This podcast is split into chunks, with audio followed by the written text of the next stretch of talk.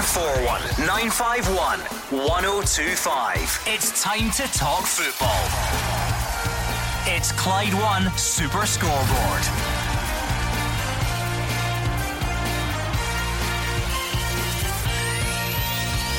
Good evening and welcome to Clyde One Super Scoreboard. Celtic leave Ibrox with the points and the bragging rights after the first Old Firm meeting of the season.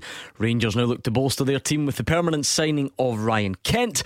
And with the transfer deadline looming, Greg Taylor from Kilmarnock to Celtic, another one to look out for. I'm Gordon Duncan. Joining me tonight is Alex Rae and Hugh Keevins. We are now involved in a game of Premiership poker with multi million pound chips on the card table. Celtic win convincingly at Ibrox and up the ante in the league. Rangers break the bank for Ryan Kent the very next day. Then Celtic bring in Greg Taylor. This is a fight to the finish to win or prevent nine in a row. And there's another transfer window to come in January. This, Alec, is a card school for high rollers. Yeah, it was a really good uh, weekend. Hugh, the bragging rights go to Celtic. We'll be discussing team selection, referee performances.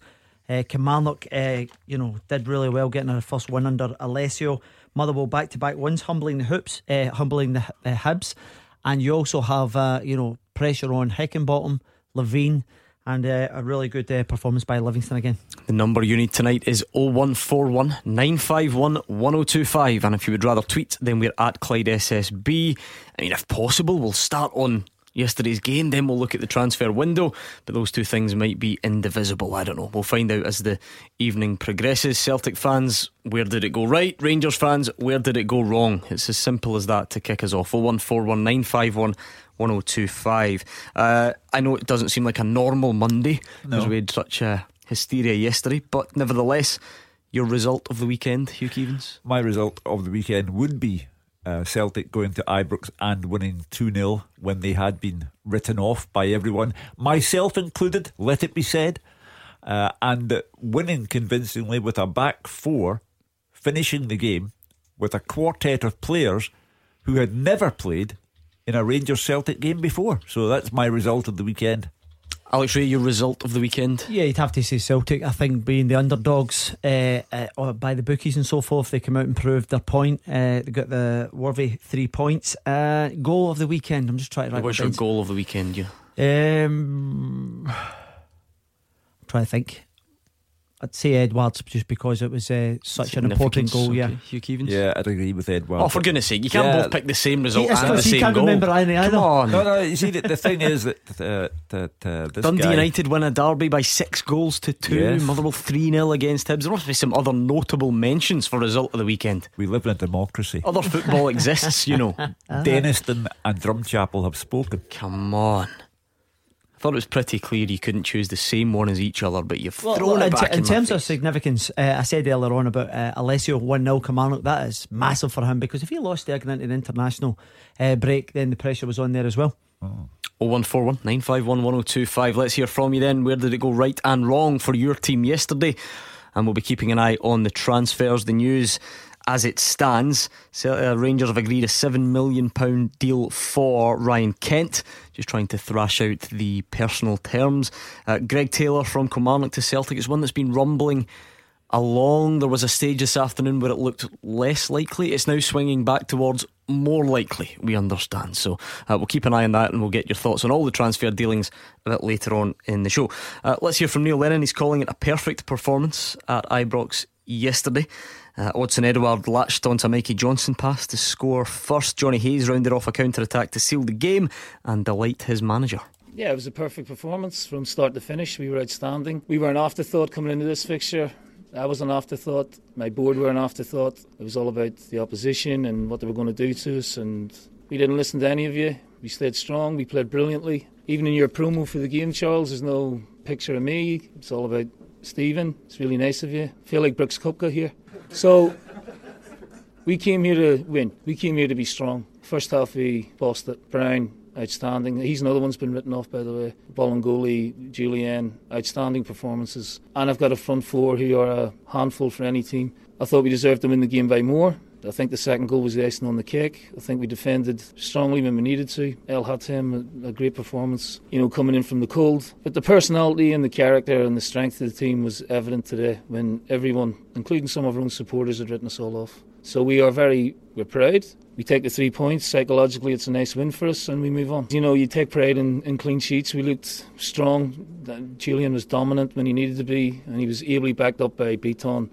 And that was a real big loss for us at a crucial time in the game. But Elhamed, sorry, Hatem stepped in and did a, a marvellous job in both positions. And, and Bauer came on and did a, a great job at right back. So, yeah, I mean, Ntcham, when he came on, he showed how special a player he can be.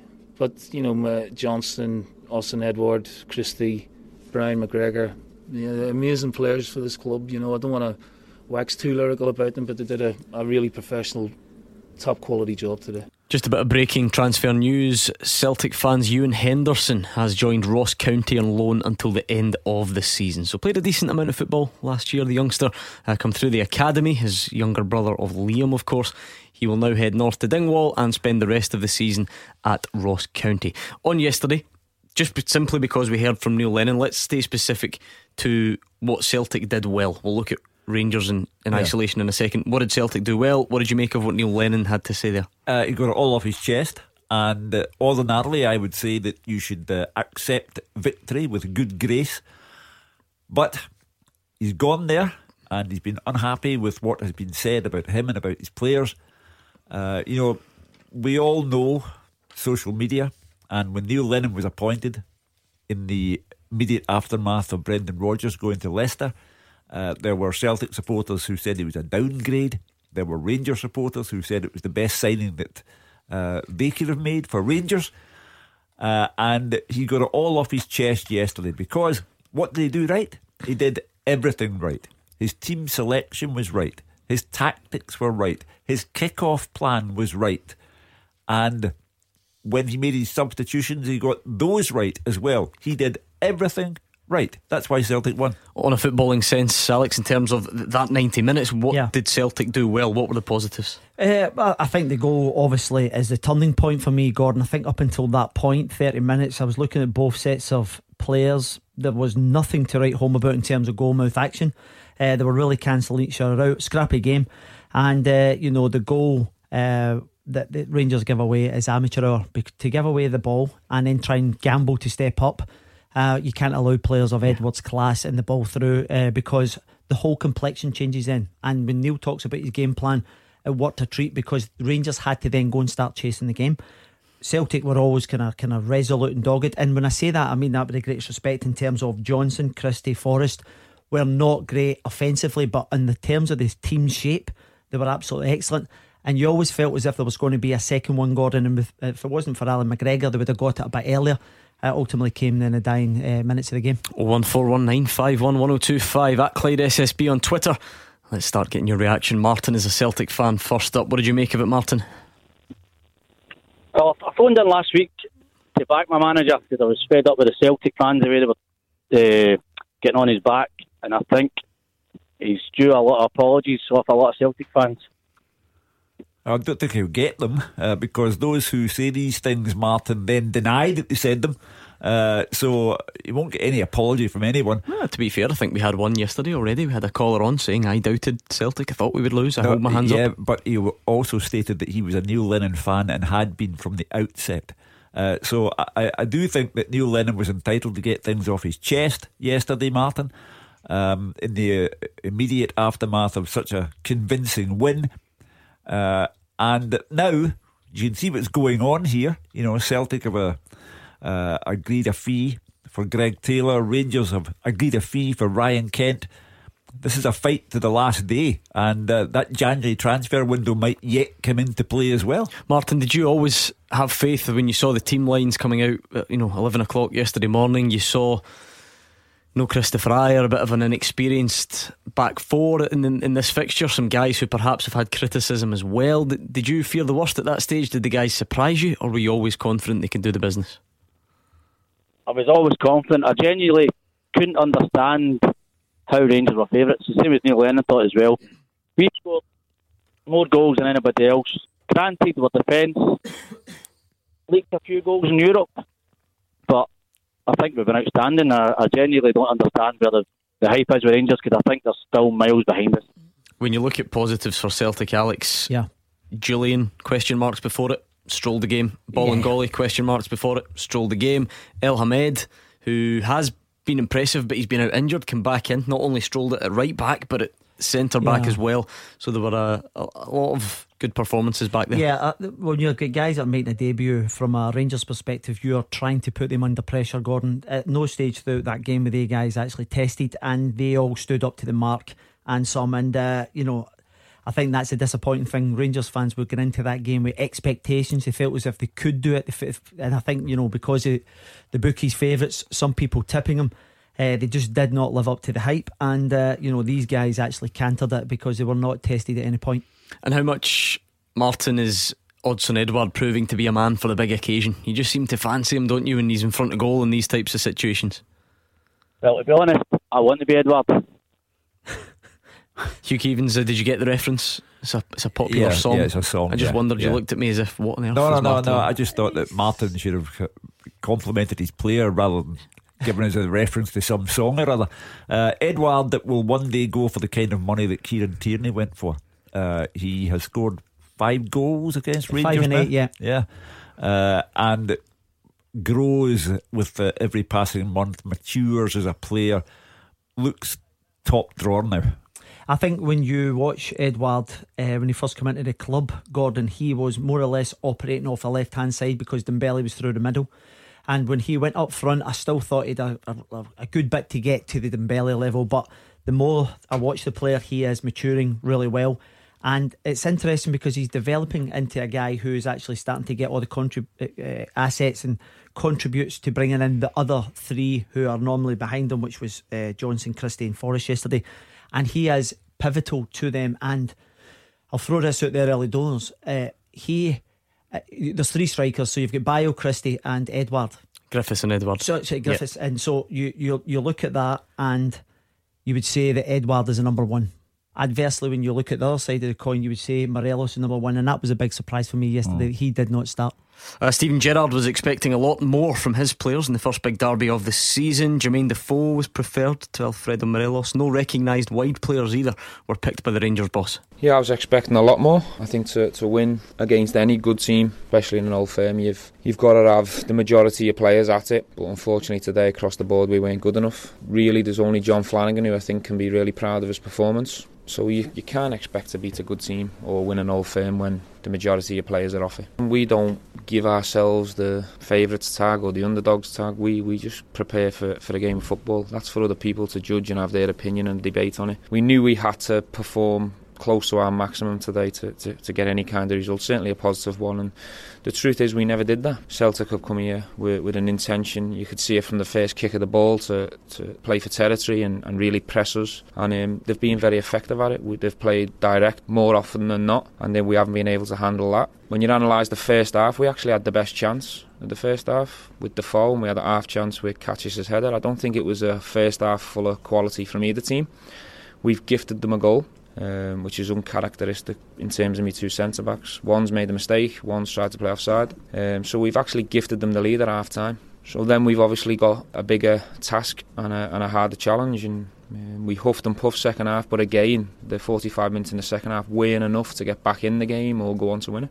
The gap's the gap. The gap's three points, seven points this time last year. We're competing against a, a, a very good team, an effective team. So we, we know what we've got to do. Today's gone against us and is a blow and a, a, tough one to take. But we, we'll have a bit of a break now. There's internationals going off, and we'll, we'll come back and, and try and begin another uh, another run where we can go on a lot of wins and stay with it as long as we can. Stephen and Govan, where did it go wrong from a Rangers perspective yesterday? Uh, Morelos. I think the team that finished the game on Thursday night should have started. But credit to Celtic. They beat Rangers how Rangers beat Celtic twice last year. So that's it. There's no question of that. Rangers were poor. But my point is uh, a couple of things with Bobby Madden.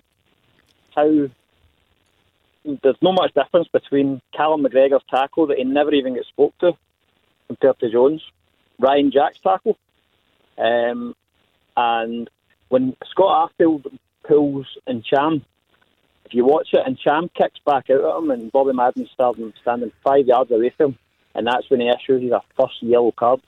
Well, I think you're trying hard here, but uh, Bobby Madden had nothing to do with the outcome of the game.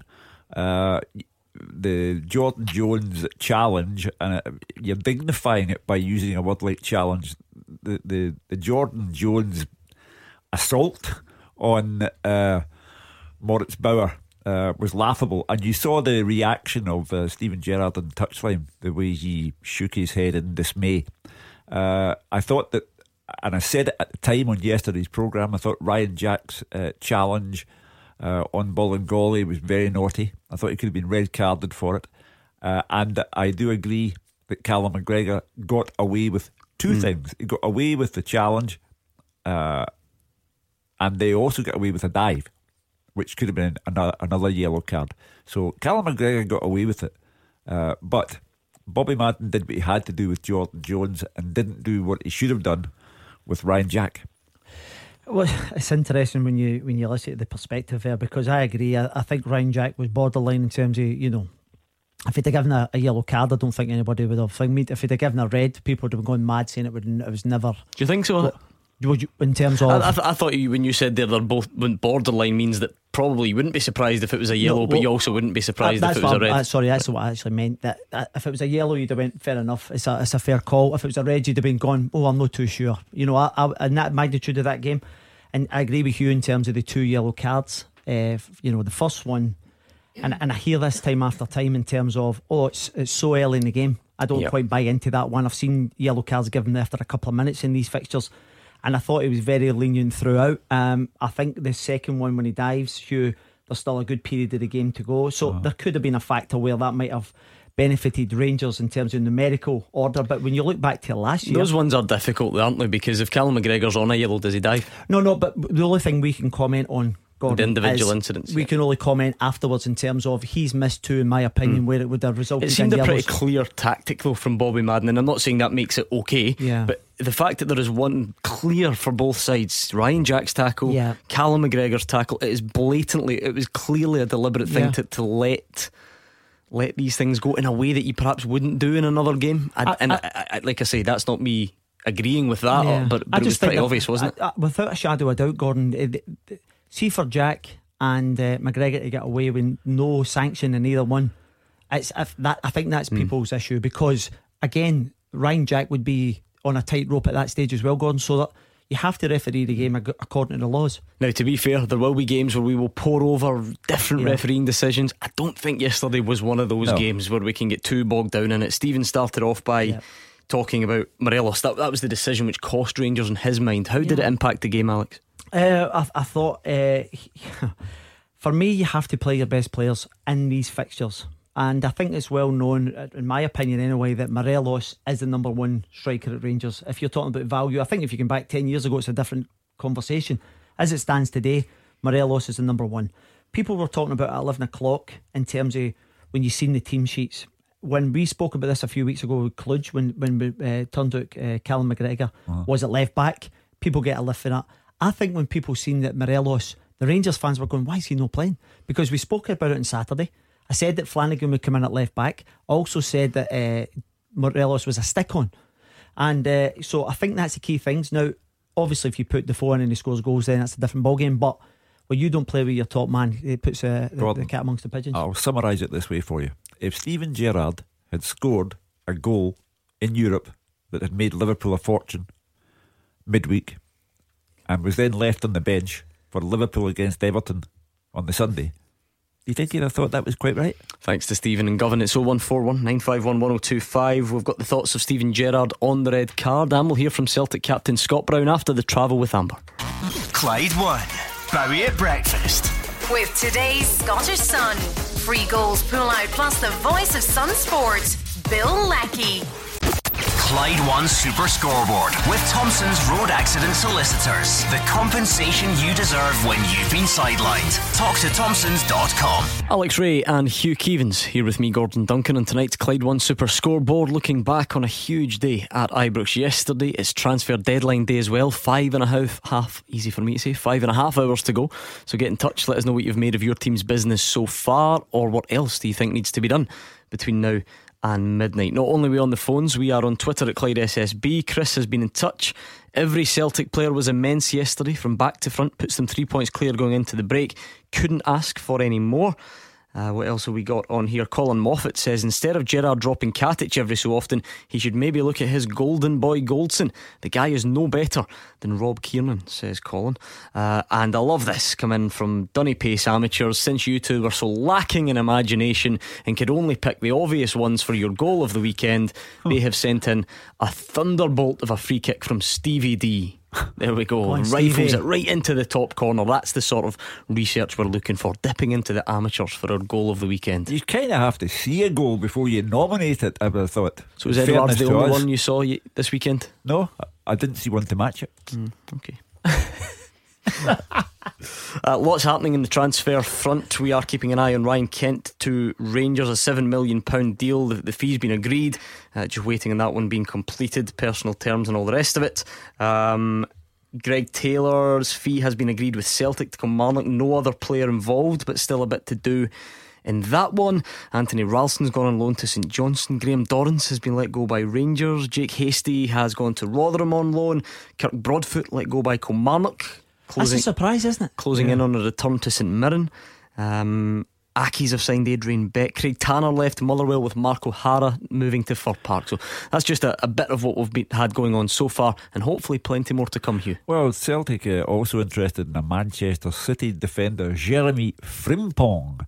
Uh, and that's a permanent deal, that's not uh, a You s- loan deal. Would you suspect that would have been instead of Greg Taylor? Well, Is Frimpong not a right back gone?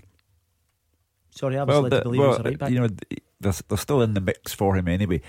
I'm just looking at both of them, Rangers and Celtic, Alec. You know, the Celtic, uh, I, I know the young Ewan Henderson's gone, Anthony Ralston's gone, but big, big player squad there and a huge wage bill. And Rangers, big, big squad and more money being spent. Okay, we'll keep a close eye on that. We'll maybe take a closer look at the transfers a bit later on, but there's so much reaction coming in uh, to yesterday's game, so let's keep going with that. Ian is a Rangers fan in the city centre. Where did it go wrong for you, Ian? Uh, it went wrong for me the minute I seen the lineup. Uh, I was standing outside the stadium thinking, right, okay, uh, Ajer's out and Bolingoli's been having a bit of a nightmare recently. He's not been the best and probably get somebody to go at him for the off. Uh, and I was standing, my boy showed me the lineup and every bit of confidence I had to win that game kind of drained away from me. Um, I thought we get dragged into a battle with Celtic. Celtic won the individual battles all over the park, and uh, Rangers were kind of found. I, I, they put, I actually thought they pulled out some tackles they should have won, and but uh, I don't think it was the right time to be tinkering with the the uh, lineup, especially in a big, massive game like that. And the Celtic fans are now on saying, "Oh, the Rangers are still miles behind them." But the Rangers are. If, if they keep thinking that, that's fine. But the reality is, Rangers aren't. They never get their tactics right yesterday. Celtic did, and that's why Celtic won the game. Most people that we're getting on the phones are on Twitter. Yep. There's a real theme. There's team selection, tactics. These are the things we keep hearing. Granted, that Ian mentioned a couple of other things, but if those are the main factors, then then it's Steven Gerrard that, that shoulders the, the blame, Yeah, and the blame, criticism. absolutely, Yeah. Well, the thing is, uh, for me, it was more to do with the personnel uh, rather than Well, the he shape. picked him though, yeah. No, no, no. Listen, I'm not trying to. Uh, I'm just talking about in terms of the personnel, Gordon. And I- And I said this yesterday. Aribo was receiving the ball with his back to goal, Hugh. That is not his game. Whereas if you go back to last year's, I think nine out of the eleven yesterday were the same as when hmm. Rangers beat them. Yeah, I mean, this, the, the outfield was 10, wasn't it? I think it was Wes Foderingham was one of the other and, ones. and Kent. So that that was only two that was was a difference. But the difference was when Rangers were doing because when I was watching the game yesterday, Celtic were overloading their left side Celtic so that they they were nullifying Tavernier, and when the, the ball was getting switched out to Flanagan, naturally he was coming back into his right foot. The time he did that, it allowed Celtic to adjust. Now, if you had an out and out winger, what would happen is Flanagan would get the ball, he would fire it to him. As an example, last year it would have been Kent, and that, and then he allows him to go and try and do an action uh, directly towards the fullback. Whereas yesterday, uh, Elhamed was just right up Aribo's uh, kind Backside, of backside, yep, mhm. yes. Yep, and, thanks. and and by actually doing that, they could never get anything going, and the game got bogged down. And once Celtic got the the, the opener through uh, Edouard, the whole complexion of the game changed because Celtic were in total control then. Oh. Well, I, I thought that uh, Neil Lennon started it all brilliantly by going for the rugby style kickoff. Uh, as um, Ian on the line was hoping Rangers would go and try to take advantage of Bolingoli or Elhamed or whoever. Celtic went straight to where Rangers lived and made sure that they started the game in a positive way on the front foot. And I think it, it, it definitely had a an impact bearing, yeah. on the way that the, the game progressed from there. I think Ian was actually right as well, Gordon, in terms of the actual vibe when people seen the, the lineup beforehand, because it clearly had an effect. You people, it was a big talking point in the press room as well. We're going, why is Morelos not playing? Where's the width going to come from? Who's going to attack the fullbacks? And everybody to a man was actually saying the same thing, uh, and it, it obviously it transpired like that. Uh, Ian, so you, based on what you were saying earlier on, you- you're not buying into all this talk of, you know, this was a, a wake up call to Rangers and Celtic laying down a marker and showing how far Rangers have to go. You're not buying any of that.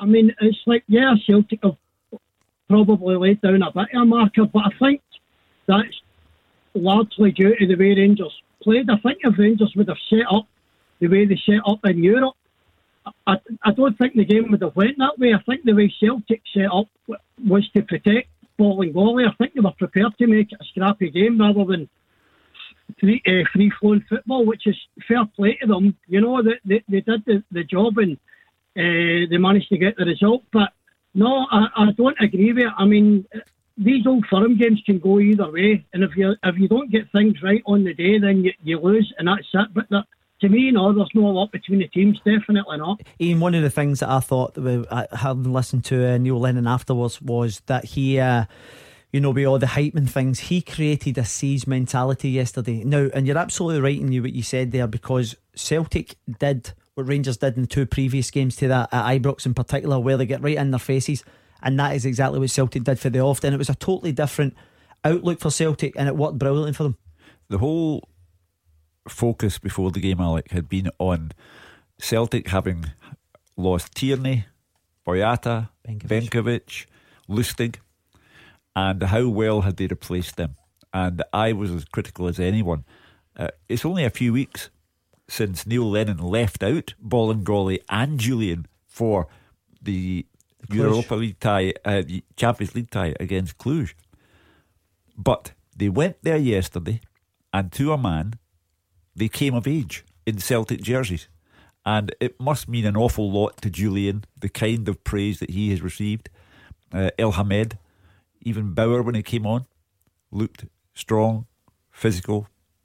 Uh, and they have the makings of a back four that, in domestic terms, will be just fine. And Alex, there are always more. There's more, always going to be more than one reason why you win or lose a game. Because for all the criticism that Steven Gerrard's getting for picking those players or picking them within that shape, Sheyi Ojo, the guy with the natural width, had half of the game to make an impression. Yeah. Alfredo Morelos, the guy who everyone wanted to play, had a sizable chunk of the game to make Yep. an impression. So, at what point does the onus fall on certain individuals who didn't produce? Yeah, uh, it's very difficult coming on to these games, Gordon, to make a big impact because the whole tempo, the whole kind of thing had actually settled down in Celtic's favour. They were dictating things, they were putting themselves in the right areas. So to make an impact, it, it seeing the width of the 18 yard box, I thought Celtic done brilliantly because it all became so congested.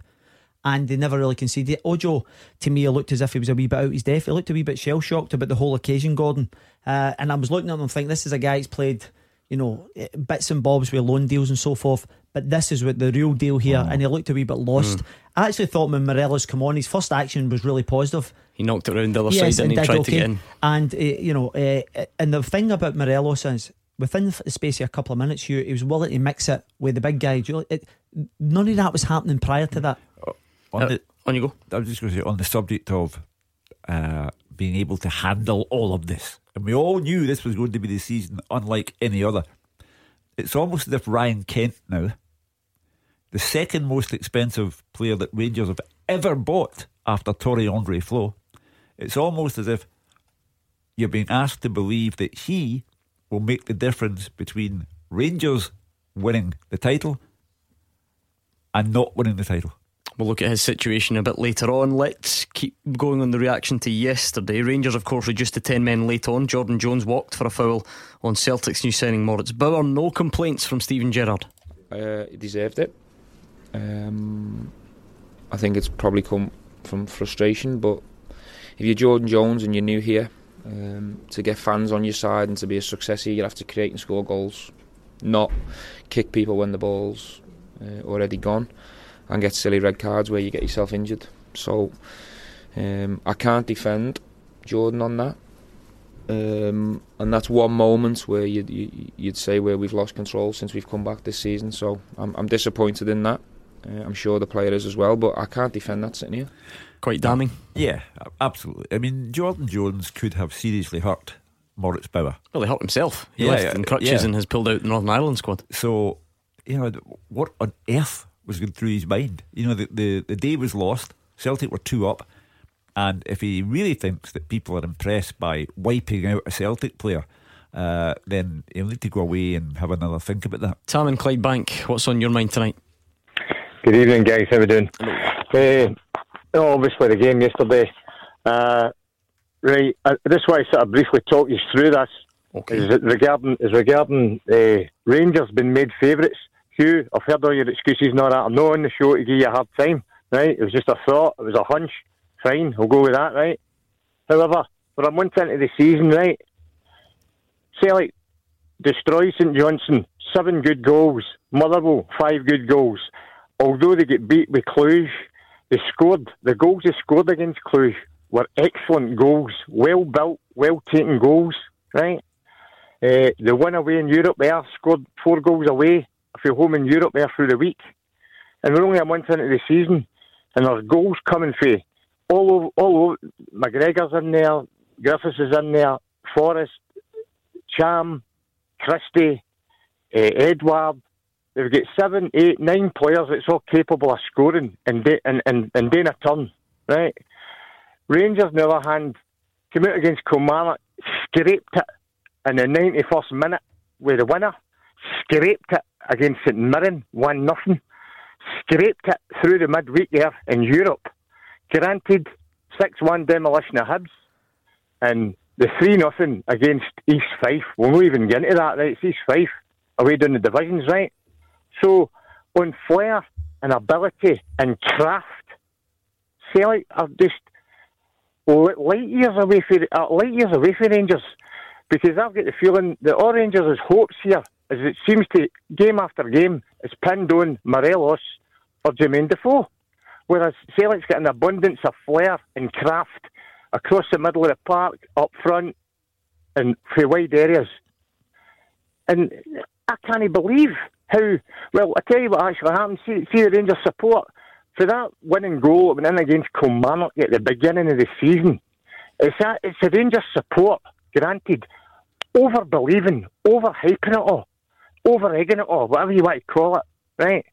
That's actually caught the imagination of the press, the pundits, and the bookies, and started to think, here, Rangers are going to beat Celtic here. Now, Celtic's biggest problem here was is going to Ibrox, right? To be fair, Tam, I mean, Celtic did lose twice at Ibrox last season, so you, you could be basing your opinion on that. Well, I'll tell you this. See the twice we- they lost last season at Ibrox, right? Uh-huh. And I know Hugh. I, I'll put money on it. Hugh agree with me here. Especially the first game at Ibrox last season. That was the worst performance I've ever saw by a Celtic team at, at, at, in an Old Firm game in my lifetime. Right? Well, do you And I bet you Hugh- I bet you Hugh's worst performance he's ever seen it as well. No, no, no, no. Much, much, much worse than that. Um, the pundits. I, I can't speak for everyone. I can only speak for me. And Ibrox, the way that Rangers can also score goals. Uh, I, I do take your point about the number of times they have scraped by people. However, Celtic scraped by Dunfermline in the Betfred Cup. We're five minutes away from a penalty shootout. Uh, but I looked at the back four, players who had never played in this match before, and Bitton, who is a midfield player playing in central defence, And I thought that Rangers, and I believed that Rangers would play Morelos from the start. I thought that they could get some joy there. I was, Tam, completely wrong. I did pay tribute to each and every one at the back for Celtic, including Bauer coming on for Bitton. And they rose to the occasion in a way that I did not foresee. And so, well done to them. And that was purely and simply the reason I thought that Rangers might get a turn yesterday. Tam and Clydebank, thank you for the call. We're going to hear from Celtic captain Scott Brown. He's coming up after the travel with Amber. Clyde One Super Scoreboard with Thompson's personal injury solicitors, the league leader for compensation. Talk to Thompsons.com. Hugh Keevins and Alex Rae are here. You can get in touch on the phones or you can tweet us at Clyde SSB. Uh, what have we got? Matty T says, We Rangers were off it yesterday, but with the imminent arrival of Kent, we should be doing a lot better in these games in the future, and I expect us to challenge Celtic all the way. Uh, King Kamara says, If Gerrard doesn't trust his best player in Morelos in the biggest game of the season so far, why didn't he put him up for sale? Says King Kamara on Twitter. We're at Clyde SSB. We're on the phones 01419511025. Another Celtic player who you would have to say answered questions yesterday was Scott Brown. Lots of people writing him off, even within the Celtic support. Had a good game at Ibrox. Here's what he had to say. Yeah, it was a great performance by the lads. I think we defended really, really well. We came here, we knew our jobs, we knew what we had to do, and uh, we delivered on the part. Motivation for, for us week in, week out. Uh, our fans want us to win, whether we're at home or away. So there's a lot of pressure on us all the time. So it's just another game. We need to make sure that we win it. We get the three points, and it's a good performance for us. And I think that's what we managed to do. And to be fair, I don't really read anything you write anyway, so that's a bonus, and it's no due to what you write. It's because I can't read.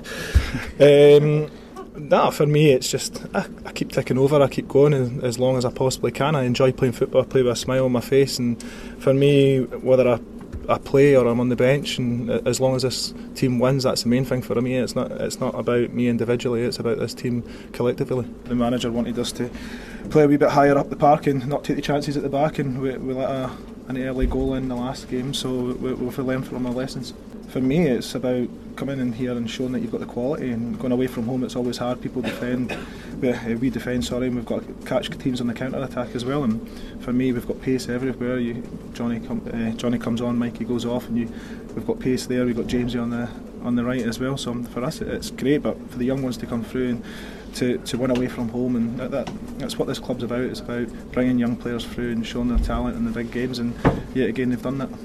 For us, it's about now going, well, for me personally, it's about me going, recovering, making sure everything's okay, and then we go again. We've got a huge season, it's 60 odd games for us.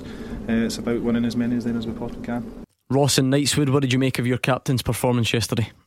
Hi, guys. Um, I thought Scott Brown yesterday was absolutely immense. You know, I've, I've heard a lot of things said about him lately, um, and I mean, leading up to the game, everybody never gave us a chance yesterday. Um, a lot of even Celtic supporters were, were um, a bit despondent going into the game yesterday. But the guy stood up. Um, and and, and I, I've seen this over the last few years with. He's grew up and he's very, very mature. Um, and I'd like to put this point to Alec. Oh, um, I know that. Um, Hello, Ross. Yep. Oh, we've got you. We lost you for a second, Ross. Carry on. Sorry, aye. Some, some people think he's a bit of a hothead. Um, but I've seen him growing up over the last few years, and I think the same can be said about Neil Lennon as well. Neil Lennon has matured as a man. I've watched him over the last few few months in his interviews, um, and I think the two of them stood up and were counted yesterday. And I'd like to ask Alec what he thinks of that. Because um, a, a, certain person says to me not that long ago um, that they think Scott Brown's on his way out, and um, he's easy in his head, but um, I don't see it. I think the man can handle anything. And I think when people try to get his head, it spurs them on that he plays better. You've seen it yesterday. Yeah, I don't think he needs any motivation for what anyone else is saying. He, he said that he doesn't listen to the press and pundits and so forth. This is a guy that's been at the, the coal face for a long, long time. I think as a younger player, he would have get embroiled in things. We've seen that uh, over the course of his career. But as he's matured now, he just goes about it. He's always borderline in terms of what he can get away with. I think his experience gets him through and uh, manages games a lot more better. But when you look at the, the personnel round about him as well, because all he does is patrol round in front of that back four, and when you've got guys like McGregor, Christie, Forrest, and Johnston, it just complements him in his experience. But the thing about Scott Brown is his, his uh, desire to win. You can see that there was a there was a I don't know if it came across on the TV, but when I was at it was on the near side touchline. You know, he was all pumped up after about ten or fifteen yeah. minutes, and it just shows you that he has a desire to continue. was he, sorry, I was just just on that point before we sort of move to, to the, the bigger picture regarding Scott Brown. Was he a key part then of that spine, Alex? I think it was you that yes, mentioned it absolutely. yesterday. Because Jullien got a lot of praise. Edouard has to, he scores the goal, but, but in between those two was Scott Brown yeah. sort of back to doing what he generally does in those fixtures. He uh, didn't do it yeah. all the time last season. No, I, I, think I think the, the game suited Celtic brilliantly yesterday, uh, and I, and again I go back to the importance of the goal because uh, Jullien was uh, dealing with a lot of balls, you know, aerial balls up to uh, Defoe, which was a canter for him, and anything that was coming from a wider area deep, he, he, dealt with that really well. Brown was marshalling everything in the middle of the park, he was driving everyone around about it, and I thought Edouard led the line really, really well, Gordon, because, you know, the, uh, one of the things that I find frustrating is uh, having played in midfield, and you you know I always take a keen interest that why there's no one in front of Edouard when they're, they're, kicking longer balls. You know, when you've got a high press on and you can do a double function so you can get close to your midfielder, but you can also put a block on in front of. Now, I watch Scott Brown time after time when the ball's getting being kicked by opposition players, he backs into the strikers. So, like if it's Morelos, for example, yesterday, and he becomes a block in front of a striker. So, You've got a guy, Jullien. So they can't take it into their feet. Absolutely, or chest, chest or feet, Gordon, because he can still pin so you. So Rangers missing that then at the other end. But this is what I'm saying. That I, have done it my whole career, where you just stood on a striker's uh, toes, and if the ball fell short, you still had time to adjust to go and press your man, uh, and, and they miss a trick because they're allowing Edouard to to fight and roll the centre halves. And, and, and for me, the, the midfield have to recognise that for Rangers. Did he answer a few critics yesterday, Hugh? He was magnificent. He is not the most talented player in the Celtic team, but he is the heartbeat of the team. He lifted them by the scruff of the neck before the game started, and he never let go. And Celtic's biggest problem, whenever it may arise, is that the now 34 year old Scott Brown is going to have to be replaced one day. And what a job that is going to be for someone because right now he's the heartbeat of the team. And on the basis of yesterday's game, he is crucially important to Celtic. Ross, were you confident before the game yesterday? I think most of the Celtic callers have been on of saying that they were, they knew Celtic could win, but you know, I think over the piece. I wasn't overly confident, but I was, I was, I was, uh, I wasn't um, dejected. I didn't think we were going to get beat, but I thought it was a, a make or break game. I think it's a, a very, very, very important one. I don't mean the season's over, but I think as far as we're concerned, I think it's a big, big, massive result. I think if we would have got beat it wouldn't have been as bad. But if because we've won, it's it's massive because we're away. The next game's at home and we play them again, and I think it's going to come down to this year that the game's against Rangers. So uh, whoever takes the points will probably win the league. Okay, thank you to Ross in Knightswood 0141 951 1025. Give us a call back sometime, Ross. A bit of a news line coming out today, Hugh. Um, before we hit the news and beat the pundit, let's discuss very quickly because we don't have much time. Uh, Celtic have been charged by UEFA for setting off flares and throwing objects during uh-huh. Thursday's win against AIK in Sweden.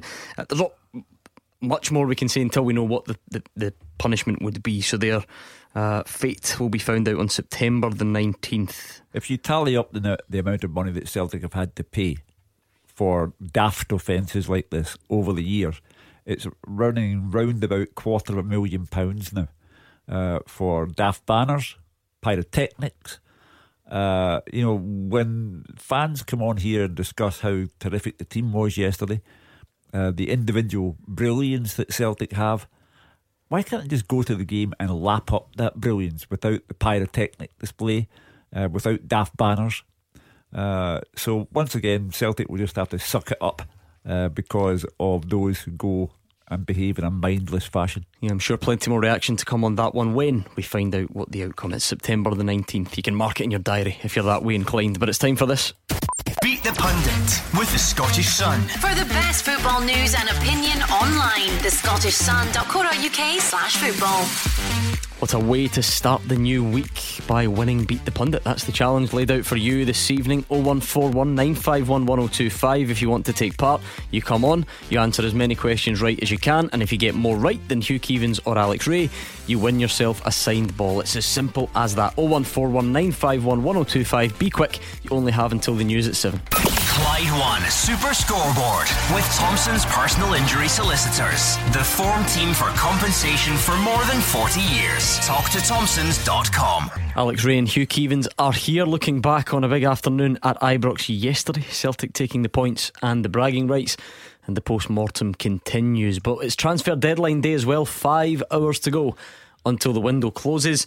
Lots of business happening, hopefully, lots more to come between now and the end of the evening as well. So, what have you made of your team's business so far, and what do you hope gets done between now and midnight? Let us know right now 0141 951 1025 after this.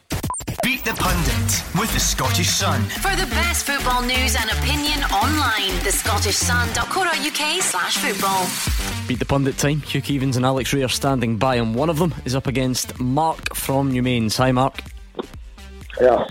You're a Celtic fan, Mark. Are you just trying to keep that winning feeling going by coming on Beat the Pundit? Is that the aim? Yes. Something like that. Let's see if you can uh, be as fortunate or as uh, successful, I should say, as your team were yesterday. Hugh Keevins is ready, as is Alex Rae. It'll be heads for Hugh and tails for Alex. So there's a bit of a rumour going around that whatever way I toss the coin always lands on heads. Yeah, so let's see how we go on today. It is heads again. I promise. Oh, didn't it? Look, it's a standard government issue, 10 pence piece, as you can see, Hugh Keevins. But it is heads, and it's you against Mark from Newmain. So I'm going to give Hugh some Clyde 2 in his ear. He's giving me the thumbs up that way. He can't hear us, Mark. He doesn't know what you're saying. So you've got uh, a bit of peace and quiet, and know that he won't copy you. 30 seconds head to head. You can pass. Here is your chance to beat the pundit. You ready? Yeah, aye. Which English team has Jake Hastie gone on loan from Rangers to? Rotherham. Who opened the scoring for Celtic in the win against Rangers yesterday? Pass. Which current Premiership manager got his last cap in 94 against Russia? Pass. For Scotland. Uh, which team has won the most Challenge Cup finals? Livingston. In which year did Kirk Broadfoot leave St Mirren for Rangers?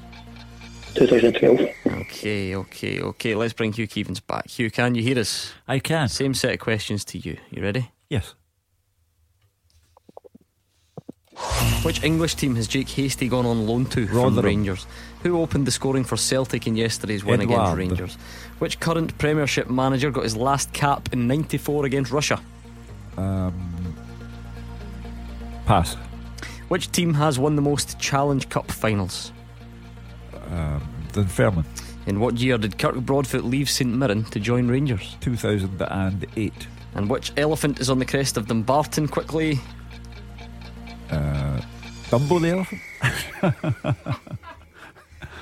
Oh, you know, good job that doesn't count because I've just had one of those absolute nightmares. The question is which animal, and I said what elephant, and I gave you the answer. Ah, well. Good job it didn't matter anyway. I, I, mentioned the word elephant in my answer, therefore. you did. Did I, did I say what elephant? Yes. Yeah, dear me, what a nightmare I'm having. Anyway, right, good job it didn't get that far in terms of impacting. Can you imagine it? Can you imagine the conspiracy theories flying yeah, around yeah, here, That's a bit, Keevins? that's a bit of conspiracy there. There is, Mark. Don't worry. It didn't. It didn't get that far for you. Even if we wipe question six, you were still beaten. I'm afraid. Which English team did Jake Hastie join on loan? It was Rotherham. You both got it one all. And uh, Mark, who would have thought that you, a Celtic fan, would lose out I was celebrating that much. if I forgot who scored. not knowing who opened the scoring? Celtic. that much. Oh well, Hugh Keevins was watching it. He knew it was Odsonne Edouard, and you didn't, and it was two one to Hugh. Which Premiership manager got his last cap in '94 against Russia? It was Craig, Craig Levein. Levine. Uh, the most Challenge Cup finals is Falkirk. Oh, hold up. Alex Reid did write Falkirk down, well done. And none of you got that right either. And in what year did Kirk Broadfoot leave St Mirren to join Rangers? It was 2007. None of you got that, which Oh, Missed it means by a year. you let me off the hook majorly for making a rip roaring mess of the last question. What animal is on the crest of Dumbarton? Oh, Would dear. you have got that, Hugh? Dumbo the I would elephant. Have. I said. Mark would have. You didn't get that far. You were too slow, Mark. Uh, this is me just continuing to try and cover my back. It's been a long weekend. Hugh Keevins, not too long for you. You managed to get two right. Mark, you only got one. Odsonne Edouard scored for your team yesterday, Mark. I forgot. So celebrating it now. I forgot. Mark's had He hasn't been home yet. He's been maybe he's been celebrating. That's that's fine. We can let him away with that. That was Mark and Newmains. Uh, two one, not a classic. Mm, It doesn't matter. It's all about points the on jug. the board, It's yeah. about the winning, son. Correct. Right, okay. 0141 951 1025. That elephant's going to haunt me. Um, we're here until I was about to say we're here until midnight. We're certainly not. We're here until eight o'clock, but the transfer window closes at midnight.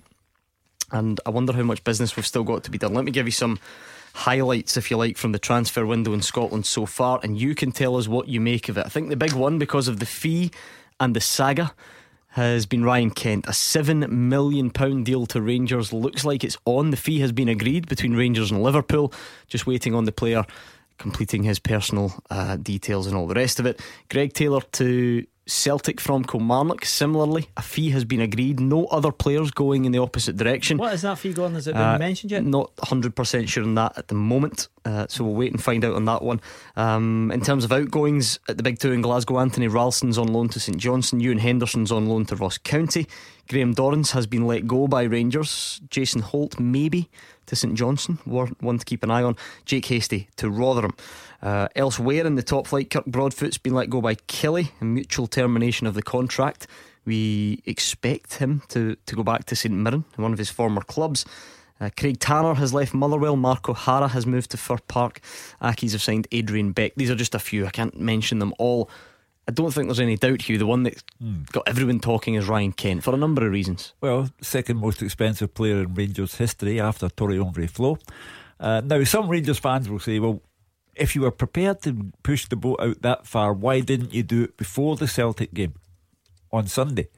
And from my perspective, after the Celtic game, and Celtic having won so convincingly, it it sounds as if you're saying, well, Ryan Kent will be the one who helps us to stop nine in a row. And it puts a lot of pressure on his shoulders. And it's a bold move by Rangers because, as we know, uh, they still run their business by loans, uh, which are turned into equity and so on and so forth. Now, £7 million is the fee, but the wages will be pretty high. So it's more like a £10 million deal. Well, listen, we're talking transfer fees. Every player has to get paid. No, Yeah, of no one comes yeah. for free. So let's not bother tagging the I- wage I, I on. think in terms of bringing him in, I think it'd be a great addition. In terms of, I think in terms of the course of this summer, he has been the number one target. They've tried numerous times to get him, Hugh, uh, mostly on a loan deal because Uh-huh. it would have suited Rangers, but they've actually pushed the boat out. You have to commend the board because what they have actually done now is they've seriously backed their manager financially. I don't think he spent that amount of money over the course of this whole season, so that is a major investment uh, for Rangers. So it sounds like the the uh, Europa League money. They've just devoted that to. Uh, Hugh, it depends on how it's structured because you get maybe say it's seven million over four years. You might pay three now and then a couple of million over the subsequent years. I- I would be very surprised if Rangers paid seven up front because it gives them buying time to stretch it out. Right, Michael is a Rangers fan in Larbert. What do you make of that, Michael? It's not done yet, but it looks like Ryan Kent will be back at Rangers. Happy? Yeah, I'm pretty happy with that uh, panel. Um, I think it's a good bit of business, and certainly yesterday they did show that we maybe are a wee bit late in the West Wing area. But uh, I was kind of just thinking about it earlier on, and um, I was wondering, do you think it's maybe a knee-jerk reaction to the actual game yesterday? Because up until kind of Saturday, the latest I'd heard on it was it's not happening. Steven Gerrard was quoted uh, in the Sunday newspapers as saying that, nah, it looks to be gone. Uh, that kind of money, we can't bring that to the table. Uh, I am left to wonder, Michael, if the result yesterday, the manner of the performance given by Rangers yesterday, I have to wonder if last night Steven Gerrard has got together with uh, the people at Hierarchy. Ibrox and said, look, he has to come in now. I can see why people put two and two together, Alex, but at the same time, as you mentioned, he has been the number one target all summer. Pretty much everyone associated with Rangers wants him back. Maybe, just maybe, you get that reaffirmed yesterday that, that you need him, but you don't just suddenly go and, in Rangers' position. like you don't you don't nah. just go seven million because you lost one game. No, not at all. Surely. And the fact of the matter is, they've been chasing him all summer. I think uh, Liverpool have played hardball. He says the only way he's going is if he goes in a permanent deal.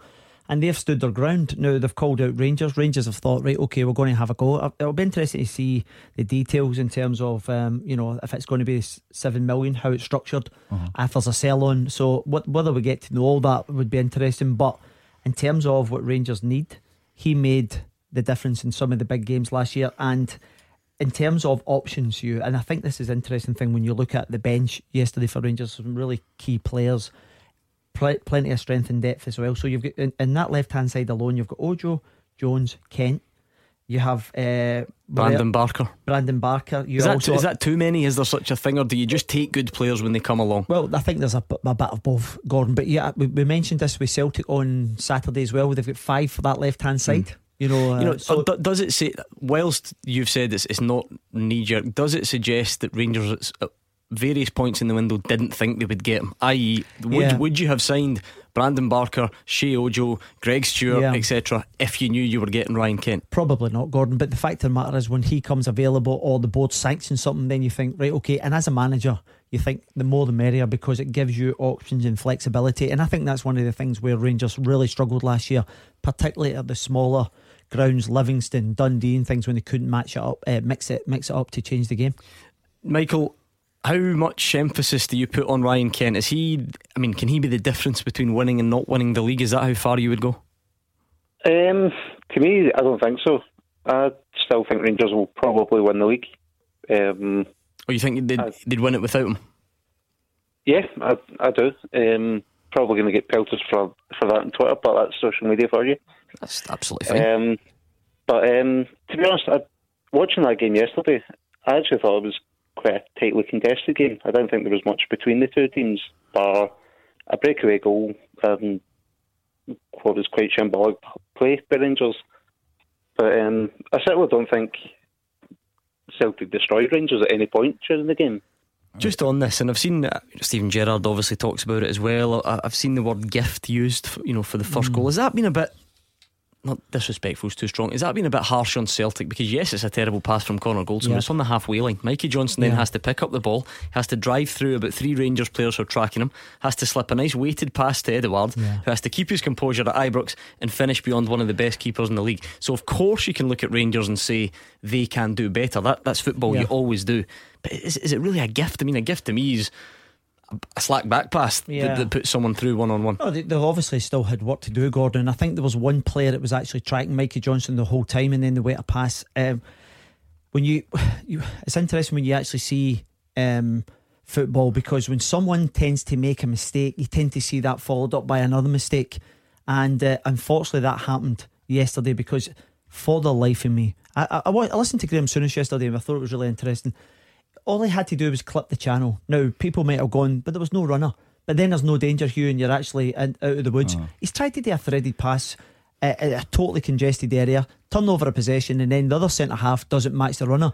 From a Rangers perspective, it is a really poor goal from Celtic. Then you have to Yeah, commend it. that, that's the nature of the day.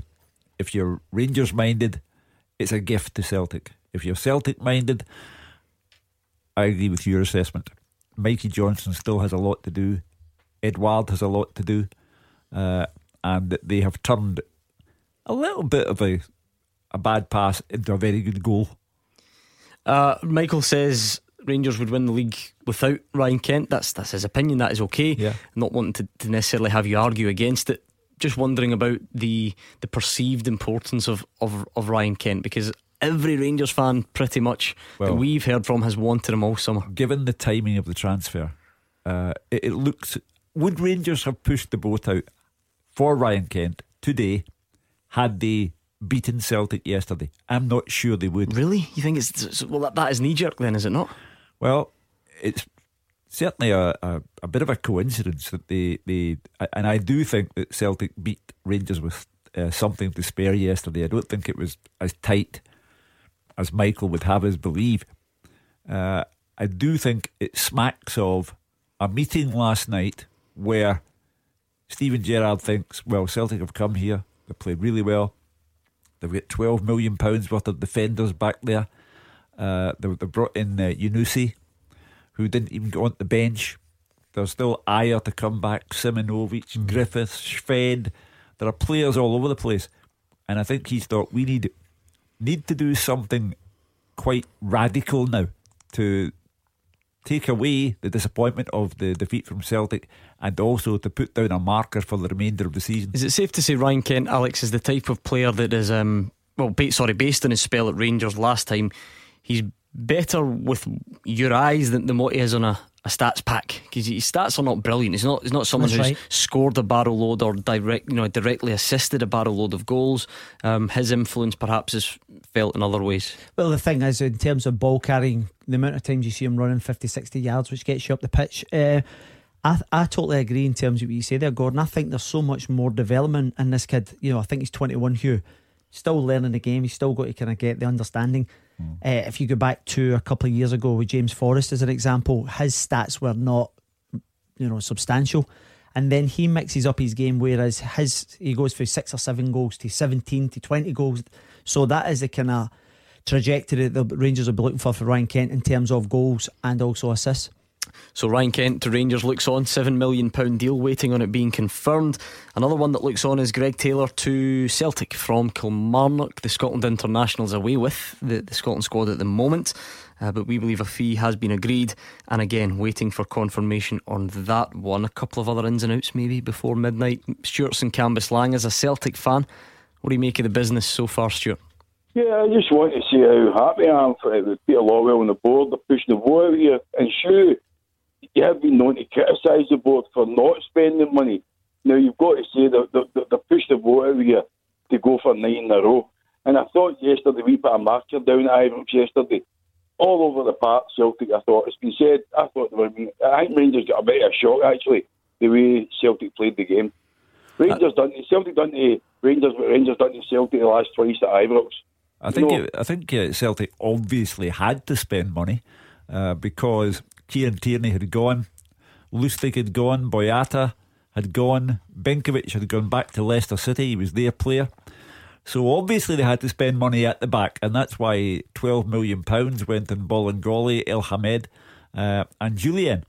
So uh, they're doing what they have to do, and they do have now with the addition of Greg Taylor. They do have good cover at the back. They do middle to front have terrific players. Uh, everyone is looking forward to seeing Elyounoussi to see what he can bring. Uh, so it does look more positive than it did a few weeks ago. Hugh, Hugh, sorry, just about, and they're in terms of El, saying in terms of game time. This will also apply for Ryan Kent in terms of where they are in the, the development because I know that uh, Kent hasn't really been playing the last couple of games for the development squad for Liverpool. Elyounoussi hasn't played a great deal either, so they need to get these guys up to speed to make that impact. I think also yesterday I, I thought that you'd see that James Forrest, who has been magnificent for Celtic, Yeah. he looked pretty tired to me yesterday. Hugh, I was evident. It, it was sorry. I was just saying it was evident at the game that he was stretching at times. It was something I recognised when the game the ball mm. was going out of play. He was just stretching, and I don't know if that's on the back of like, a bit of fatigue from midweek. Hugh, you mm. know, the travelling and a bit of kind of tightness. Well, he's away with the Scotland squad at the moment. Stuart, Greg Taylor coming in. I wonder if yesterday's performance by Bolingoli has changed some Celtic fans' opinion on, on whether Greg Taylor comes in as a number one left back or not. People were getting on, let's face it, like, people were getting on Jullien's back and Bolingoli's back. They hadn't even played five minutes for Celtic, and people are condemning them. Listen, you've got to get up to the speed of the Scottish game. People are in your faces right away in Scotland, and they've got to get used to that. That was going to take a bit of time, and I thought yesterday you could see what the guys have got. They've got potential there. They've got loads of it. I mean, Julian, I thought was immense. You reminded me uh, uh, uh, Big Elliott when Big Elliott was a parkhead.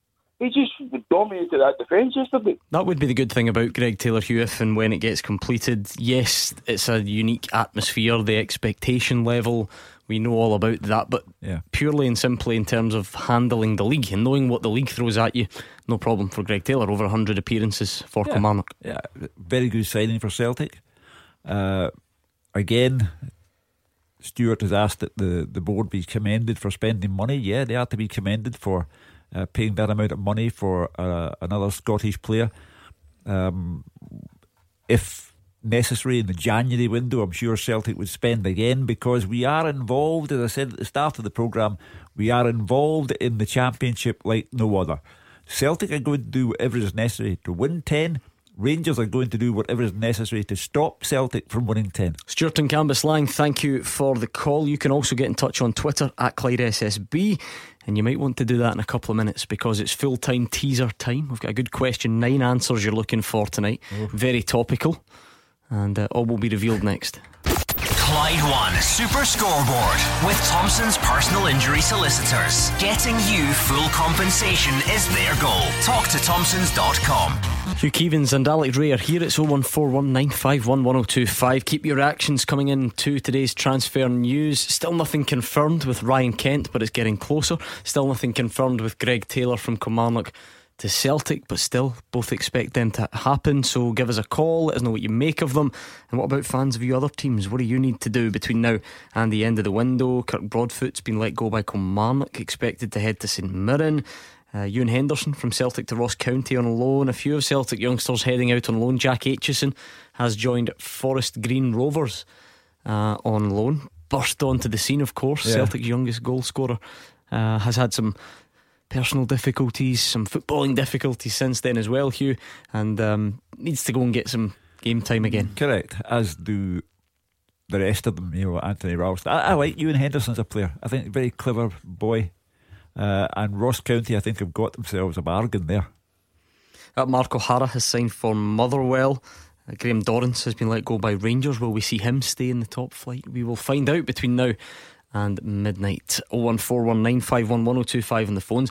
Let's get your help on the teaser. Well, when I say help, I'm not going to give the guys your help, but I want to know if you can get the answers. So tonight's question has been sent in by George Stevens. Thank you to George for sending the question in to fulltime at Clyde1.com. He says, not including current Old Firm players, can you name the last nine players to score in the derby and have played for another Scottish club? So Stephen not Naismith. not including current Old Firm players, can you name the last nine players to score in that derby and have played for another Scottish club? Loans do not count. Okay, Kris Boyd, Steven Naismith. Naismith, yes. Boyd, no. Hmm. Tony what? No. Oh, I don't like that silence. That is ominous. last nine players. Not including current Old Firm players, can you name the last nine to score in the derby and have played for another Scottish club? Loans don't count. So guys like Steven Naismith played for Kilmarnock, played for Hearts, and uh, has scored in the derby. It, it goes back to the 11-12 season for Chris- what it's worth. Kris Commons, Yes. Lafferty. Yes.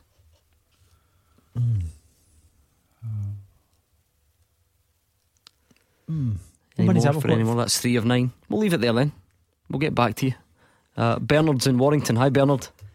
Hello there, how are you doing? All right, good, Yes, thank Bernard, you. how are you? Uh, listen, I'm sorry to bore you. Uh, I want to carry on this uh, this match that was on yesterday, this little old firm game. No I like to call them all. I don't like, I like to call them all firms no more.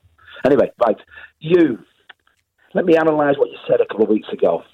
You said, right, the next three games for for Rangers, Saint Mirren, which they'll win, the European team, which you didn't actually give a score about. So I, I got you just thought that you were going to win. Then you went, and then they've got Celtic at Ibrox. Let's do Celtic. Celtic, you've got Hearts. And oh, you was on the you was on the fence for that one. You you was. I, I, I honestly, you was on the fence. You wasn't. Don't say you wasn't.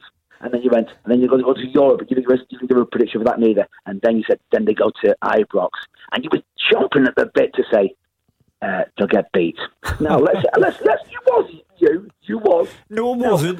no wasn't. No no no no you, you. By the way before you said before you said uh, I didn't I did I feared for him because I didn't I, I was fine of the back four you didn't know until last we- uh, until last week this was two weeks ago you said it by the way you didn't know until the other night when Chris Ajer went out with an injury you didn't know that Schumer Schumer wasn't going to be playing you just you was adamant that that uh, Rangers were going to come out on top.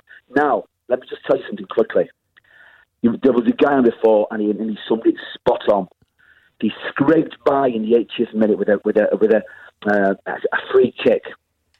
He scraped by with Alfredo Morelos on, on the weeknight, and then they got put in their places today. Now I'll tell you why he didn't play Al, Alfred, Alfredo Morelos yesterday, because up until yesterday and still today, he's never scored against Celtic. That's precisely why he didn't go with Morelos. That's precisely why. End of story. Now, quickly, you uh, this they can sign Ryan Kent. It won't make no odds whatsoever.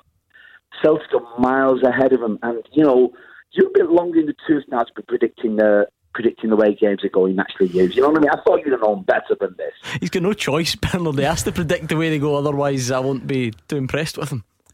Anyway, Bernard, you and I have never met, and you come on here and you say that I was dying to say that Rangers would win the match.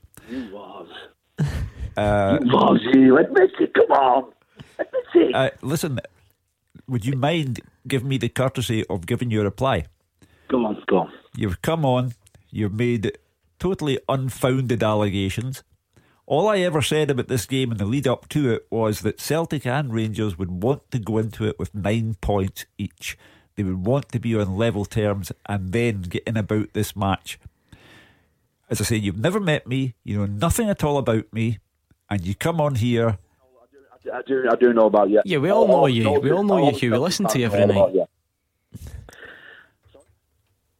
anyway, I, I, I resent this kind of call because he, he's never met me. He doesn't know anything about me.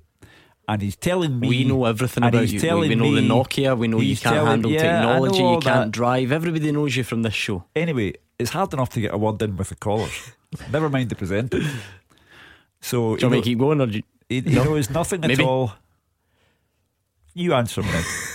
see, see when you reflect back on the last couple of weeks, Such I'm thin skin. I- I've, I've been in the show where you, you says that Celtic would beat Hearts. You says that we get through in Europe, and then you said that Rangers uh, would win yesterday. So you haven't done too bad. You you you get one out of you three you have wrong. to Alec only one of them can win you have to take your choice between one or the other now the thing about this particular game and this rivalry someone who lives in England and is absolutely convinced that he knows how I think and why I say things that I do it's very very straightforward it was important that both went in with nine points it makes no difference whatsoever to me who wins on Sunday, but I'm asked to give an opinion, and I give the opinion. Bernard Hughes also tipped Celtic to win the league, so I'm, I'm assuming you hope he gets that one right. Uh, yeah, he probably is right. Let's let's just go one more one more point, please. One more point. Right. One more point. Did you see the incident with Morelos and the uh, the French fullbacks today? Uh, when were like when, when the French fullback was pointing at the ref to say, "Have a word with him." The sneaky Morelos has walked over and stood on his foot. Now, you you lads work in the media, go on certain websites, web pages, and watch the incident. He walks up to him and sneak, sneakily stamps on his foot. So, and then and then the other day saying, and then uh, CBC saying, "Oh yeah, he's learnt his lesson." No, he's not learnt his lesson. And Ryan Jack today, that was a that was a definite red where he went in with his studs. How you how Alex Rae can say McGregor and Alex and and and Race and and Ki- I forget the Take name your now. time, Bernard. Time, son. Yeah. How you can say McGregor's McGregor's tackle and the the Rangers player was the same. I'll never know. I'll never. I'll never know on that one. Honestly, you just, that was just like a clear studs in the in the in the leg. Yeah, I think you, you think you acknowledged that earlier Of on. Did you I not? did. It's- Listen, he's get selective here in Bernard, and I, I says, you know, if it was a yellow, no one complained. I felt as if it was a red. I think people going, "Pfft, that, you know, they could be giving them all day name games. However, I did say that McGregor had two yellow cards, in my opinion, were, were stick-ons, uh, and unfortunately for uh, Bobby Madden, he allowed a lot of things to go yesterday. Okay, that was Bernard in Warrington. 0141 951 1025. Gary's next up. Newton Mearns. Hi, Gary. How you doing, panel? Good, Gary. Uh, let me just say, it's the first time I've phoned in. Uh, uh, Hugh, I'm really sorry you're getting so much stick, my man. Well, you know, as I say, somebody who's never met you comes on and tells you what you think. I, I know what I think. I live in my body. I know what I think. I don't need somebody from Warrington to have a guess at how I conduct Amateur myself. psychology. Yeah. I lived, I lived in London for 20 years, right, yeah, and I was uh, I went to Millwall with my younger son, and I've watched English football and I've watched Scottish football. The way Rangers have played over the past few games, have been, it's been phenomenal. Right? I mean, they've, they've actually played like a, a proper team, a lot better than they played in over the past few years, and I'm proud of the way they played. I'm gutted as a Rangers fan that we get beat by Celtic. We get we get beat by the better team at the end of the day, we get beat by the better team. You know, we get beat by the team that that they, done their homework. You know, I mean, like Neil Lennon, yeah, he knows what he's doing. He's not an idiot, you know what I mean? And for Rangers fans to come on and actually try and slate Celtic, right, yeah, for being Celtic, it's it's ridiculous, you know what I mean? All the bigotry, all the stuff, all the crap, right, has to go of football, right, yeah. At the end of the day, Rangers didn't do their homework.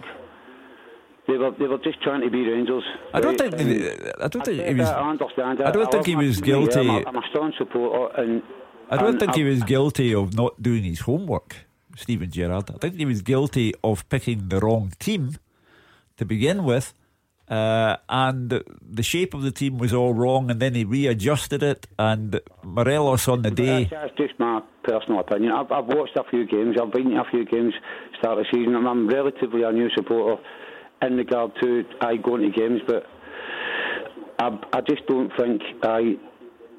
Yeah, it, it, I think a lot of it is uh, it's all it's all the, it's all the hype. You know, it's like you know we're, we're talking about Ryan Jack, not, uh, all the players that are getting signed. I, I don't think that they just need to just Rangers need to calm down. I think they need to calm down a lot. Well, I don't think. Well, it's the fans who need to calm down. The, the, the club will reassess what happened and, and take steps, and the signing of uh, Ryan Kent will be uh, the start of that reassessment. But quite simply, the Neil Lennon get everything right. Team selection, tactics, spot on. Players rose to the occasion, played as a unit, uh, and Rangers pretty much get everything wrong. Wrong team, wrong shape, and wrong attitude. Does pre-match talk or psychology does does that affect players, Alex? Would it have been a noticeably different challenge for the Rangers players going into a game when everyone's telling them that they're favourites to win it, or there's a real expectation? Because when I mean, how many years do you have to go back for, for that to, to truly be the case? Um, for Gordon, I think psychology is a, a big thing in how you actually see how you're going to do within a game. And it's okay feeling as if your favourites get into a game, but you then have to transfer that into a performance. Rangers didn't do that yesterday, and Celtic done it in abundance because what they did really well was Neil Lennon comes out, he's got these players believing in it. It's like a siege mentality that everyone's against him, all the press, all the media, and then what he does is he gets it from the board, Peter Lawwell, to the players, to himself, to his backroom staff, and he gets the players buying into it, resulting in a, a performance that was on the front foot that hasn't been seen for a couple of years now, uh, and uh, they they got it perfectly right. Do you think that affect, would affect the Rangers players? You're not not affect, but it surely is a different challenge. I think we're overcomplicating the whole thing. Celtic were simply better in every way. They were better individually, better collectively. Yeah, but why? There must be reasons for that. Uh, well, uh, one or two Rangers players, such as Ojo, Mm-hmm. about whom much has been said and written, uh, I just thought that he looked out of his depth. And why? That's what I'm saying. Is it because of the added pressure of going into the game as Well, favourites? i- if you, you- you don't have to say yes to it, but surely it's a legitimate question. Well, if you can't handle the pressure, you're done for this season. Okay, let's check in on the teaser. Thank you, Mm. Gary and Newton Mearns. Uh, not including current Old Firm players. Can you name the last nine players to score in the derby and have played for another Scottish club? You've got you're doing pretty well actually. Kris Commons, Kyle Lafferty, Steven Naismith. Stokes. No. Oh, Stevie Thompson. Nope. Mm. Uh, Kevin Thompson. Nope. Leigh Griffiths. No, he's still there. Remember? Oh, Yeah, no, I know. um, Um, I'm just saying this going back to 2000. And, Uh, the 11-12 season. It's got to be a centre half in there somewhere, Hugh, surely. Um, but the, the, McManus? uh, Charlie Mulgrew.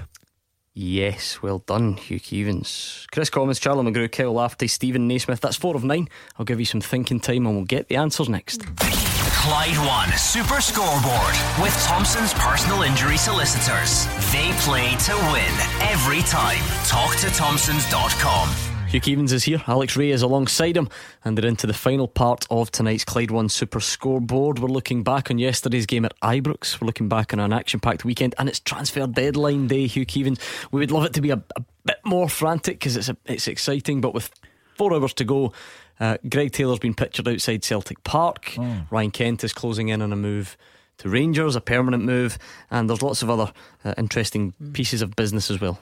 Well, and remember, there's another transfer window to come before all of this is over. But this is the the race to the end here for Celtic and Rangers, Uh, they're obviously prepared, Rangers, to throw everything at it. Uh, Celtic have uh, belatedly got their business correct and they brought in very good players. Elyounoussi and uh, Greg Taylor will be very interesting additions. What happened yesterday uh, bodes well for all of those at the back, Bauer included. Uh, so we're off and running, Alec. Coming up here and playing in this environment's pressure filled anyway, Alex. Absolutely. But uh, it'll be interesting to see how Ryan Jack, eh, Ryan Jack, Ryan Kent Kent. handles it. A, a full summer with the expectation that has just ramped up on the guy. He comes on a massive transfer fee as well. Um, you, you know, there's there's a lot of expectation on his shoulder. Absolutely, Gordon. But I think the one key thing for him is he's getting back playing football because it looked as if it was a really frustrating summer for him. He was desperate to get out and play, and I think Rangers was his number one choice. It's a different proposition because, as you say, is you're coming up here as the second biggest signing in, oh. in Rangers history. But he's, he's familiar with the surroundings, and I think if you look back to when he started, he really grew into the position, and, and, and it, he's, I think he's only 21, so there's still a lot of development and maturity there. Twitter's got your back, Hugh. Well, s- some of it. Uh, it says to stick up for Hugh, God forbid. This is Gary, a Celtic fan. He says he's been spot on regarding the Celtic defence. They were shaky, they've settled in, and now they look formidable. Form changes, players adapt and improve. He's saying what thousands of other Celtic fans were saying. Hashtag justice for Nokia. Correct. And the, the, the main objection I had is that someone's telling you what you think. I know what I think, and I know why I think it. And I frequently put my hands up and say, Do you know what? What I thought was completely wrong. And I'll be the first always to put my hand up and say I was totally wrong. And I was totally wrong about Sunday. But I don't go and give a prediction on any football match here based on I hope that happens. Will you be right or wrong on the teaser, though? That is the next question because, not including current Old Firm players, can you name the last nine to score in the derby and have played for another Scottish club? Now, George sent the question in. We said loans don't count, which kind of means that Kris Commons shouldn't have been in there, but we'll just leave him, right? So we're looking for nine Kris Commons, Charlie Mulgrew, Kyle Lafferty, Steven Naismith. You've got four. Ken- Kenny Miller. Yes, well done. That was the most recent one. Yes. I'll give you a slight nudge, slight in the, the right direction. You're looking for one Celtic, three Rangers. The one Celtic is a lot easier than either of the than any of the three Rangers ones. So, so the Rangers ones must have been. I'm struggling. Um, What about the Celtic one then? So not as far back, a fairly good player for Celtic, so not, not no real surprise that he, he would have scored in this fixture. He's not there anymore. So what sort of relatively high profile departures Within have we the had? last five Oh years or yeah. so? And has played for another Scottish team, which might give you a clue about his nationality.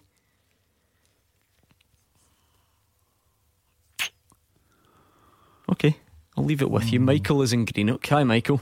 Hiya, Gordon. Hello, Alec. Hello, Stuart. Hi there. Uh, I would just like to talk about the game yesterday. I said young young Bolingoli. I think it came of age yesterday, Sue. I heard you saying that yesterday on the radio. Yeah. And I really think because everybody was really on that young boy's back, and that game could have made or break that, made or broke that boy. And I think it made him yesterday. And Big Julian, there was a caller on speaking to earlier on, Sue, Stuart. He said he was a wee bit like Paul Elliott. Uh-huh. Well, I think it was like Paul Elliott and Bobo Baldé rolled into one. Because if he plays like that the rest of the season, that seven million pound is a great signing. Well, and and then can I just finish? Uh-huh. Uh, Big Edouard is as good as Dembele. I've never seen a boy that can hold a ball up so much in all my life, and then he, the way he brings in other players into the game, and you know the boys that play behind him like McGregor, Forrest. I know Forrest wasn't in the game much yesterday, but what do you think? What do you think about that, boys? Unfortunately, the way the world works, and I said earlier on in the programme that uh, um, Edouard will go for Kieran Tierney size money one day, uh, and that's the problem. You know, you, you bring them in, uh, they blossom, they mature, and then eventually they're taken from you in return for a small fortune. Uh, but that's the way it works. So yeah, he's he's getting better and better, Odsonne Edouard. Uh, I said at the time when Jullien was signed, the marquee signing, and then got all sorts of bother for saying that. It doesn't sound like something that would happen to you. No, but uh, you know, I said at the time, you have to think, you're getting quality for seven million pounds. You, you, you, I, I know that we in Scotland are not able to to spend fifty million pounds on a single player the way they can down south, but for a Scottish club to think, well, he's worth seven million pounds of our money, you have to think you're getting quality, and it's taken a while for that quality to emerge. But yesterday, he looked like a top class defender, potentially. Now, you know, before comparing him to um, to Paul Elliott or to Bobo Baldé or to anybody else, he looked really good yesterday. I did describe it as his coming of age. Now he has to Carry go on. on, yeah. yeah, he has to do it on a consistent basis. When you when you mentioned that coming of age, who was it is part of that seeing a guy who's been questioned in the so-called smaller fixtures actually rise to the occasion and have his best game Yeah. in, in, in the biggest fixture because sometimes it's the other way around isn't it you, you see guys and they do okay but when it comes to that test that intensity that arena that's when they shrink but actually for Oh. him and, and for Bolingoli you could say it was the other way around It's an inter- interesting point that you make because Celtic's next game in the league is Hamilton Accies at that dreadful park. Lovely club, dreadful pitch.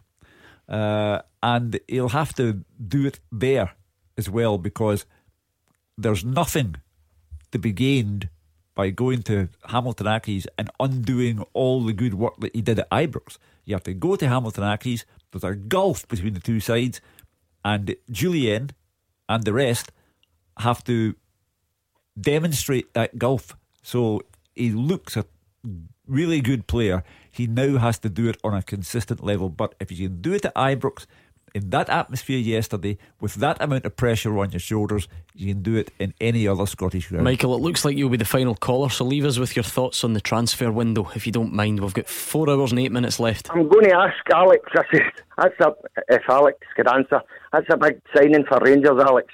Whereabouts did they get seven million for to buy him for? Well, I, I was actually saying to to Hugh uh, earlier on the show, uh, it doesn't necessarily mean that you're paying seven million pounds up front. You know, you may put a couple of million pounds down down payment now and then pay it uh, annually, and then you have the the money between seven and ten million pounds for the Europa League uh, group stages. So that there is money there from that aspect, but.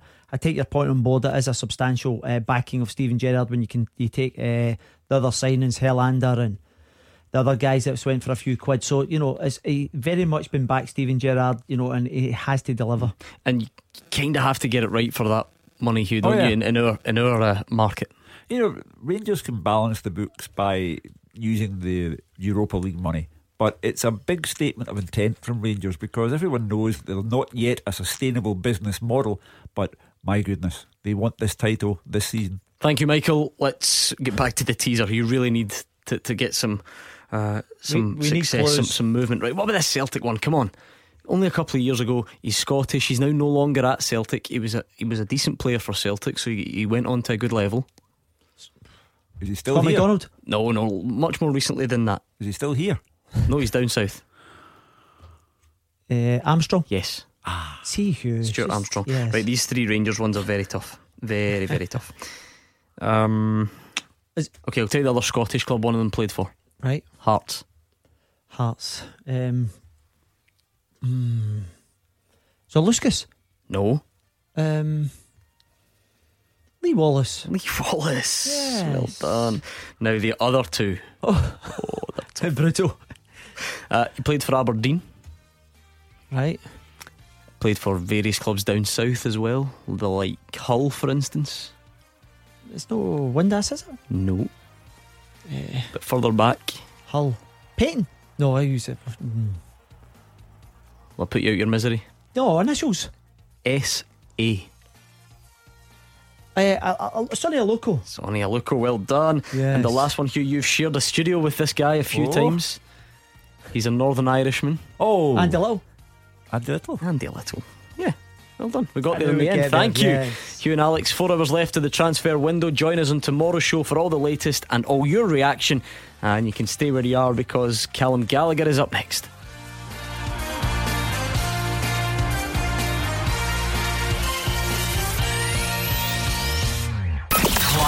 Super Scoreboard with Thompson's personal injury solicitors. Compensation you deserve. When there's been foul play, talk to Thompson's.com.